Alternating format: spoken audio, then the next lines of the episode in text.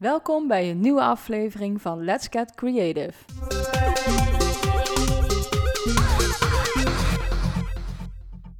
Ik ben Alice Kessels en dit is de allereerste aflevering van deze gloednieuwe serie Let's Get Creative.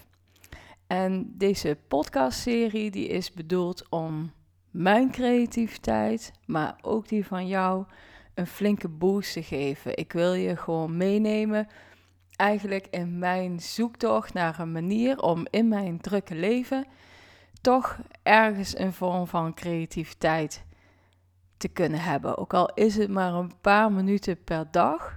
Ik weet gewoon dat het technisch gezien kan, want er zijn zoveel momenten op een dag dat je je tijd verspilt aan weet ik veel wat, op je telefoon staren naar dingen die eigenlijk totaal niet relevant zijn dat er ook gewoon tijd te maken is om gewoon de dingen te doen die je het allerliefste wil doen. En dat je ook soms maar van die hele kleine stapjes hoeft te nemen om uiteindelijk weer op een grotere weg terecht te komen. Maar er is maar één manier om iets te gaan doen wat je ook maar zou willen doen. En dat is echt gewoon ergens beginnen en ook gewoon genoegen te nemen, zeg maar, met kleine stapjes.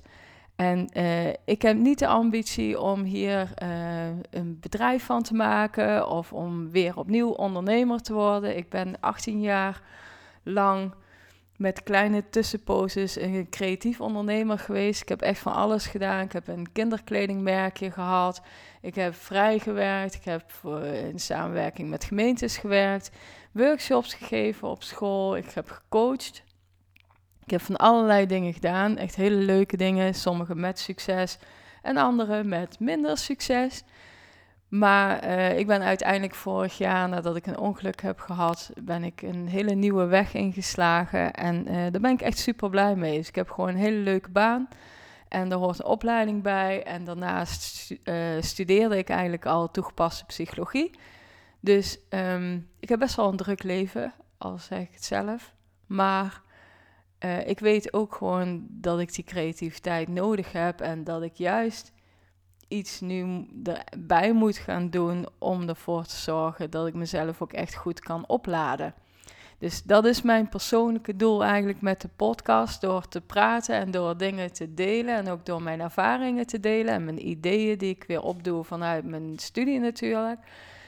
Um, wil ik in ieder geval mezelf weer op gang krijgen. En ik hoop dat ik jou daarin mee kan nemen.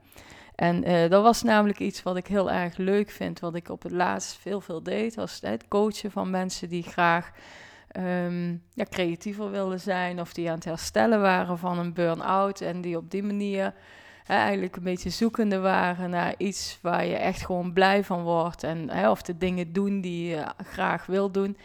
En uh, ik denk dat iedereen wel, of bijna iedereen wel zoiets heeft. Hè, er zijn vaak al dingen die je als kind heel graag deed, maar waar je op een gegeven moment van overtuigd raakt dat je daar toch je geld niet mee kan verdienen en dat het tijd is voor het serieuze werk. En dat je vooral niet zo maf moet doen uh, door vast te houden aan dat soort dromen of ergens voor te gaan. Want dat lukt toch nooit. En um, ja, dat is gewoon jammer, want daarmee verlies je vaak ook een stukje voor jezelf en merk je dat je in de dagelijkse red race, zeg maar, ergens ook energie te, tekort komt of dat je gewoon echt vastloopt en opbrandt. En uh, ik heb dat zelf al gehad toen ik echt ergens begin 20 was. Ik ben nu in de 40, dus dat is echt heel lang geleden. Maar uh, ik deed toen een opleiding als verpleegkundige en ik ben daar toen uiteindelijk aan het einde van de opleiding met een burn-out weggegaan. Dat ik echt, ik voelde me zo ongelukkig dat ik echt zoiets had van, dit is echt absoluut niet wat ik wil. En dit gevoel wil ik ook gewoon echt nooit meer hebben. En ik heb dat later een aantal keren, heb ik dat, een, een stukje van dat gevoel toch weer gehad. Dat ik dacht van, oeh, nou moet ik uitkijken. Want ik ga weer dezelfde kant op. En dat was vaak ook weer een teken om echt een, uh, ja, een verandering te maken, zodat, uh, zodat het beter voelde. Dus dat, ja, ik heb van die periodes gehad, gewoon dat het uh, ja, een beetje op en af ging, zeg maar. En het is altijd wel een beetje een zoektocht geweest.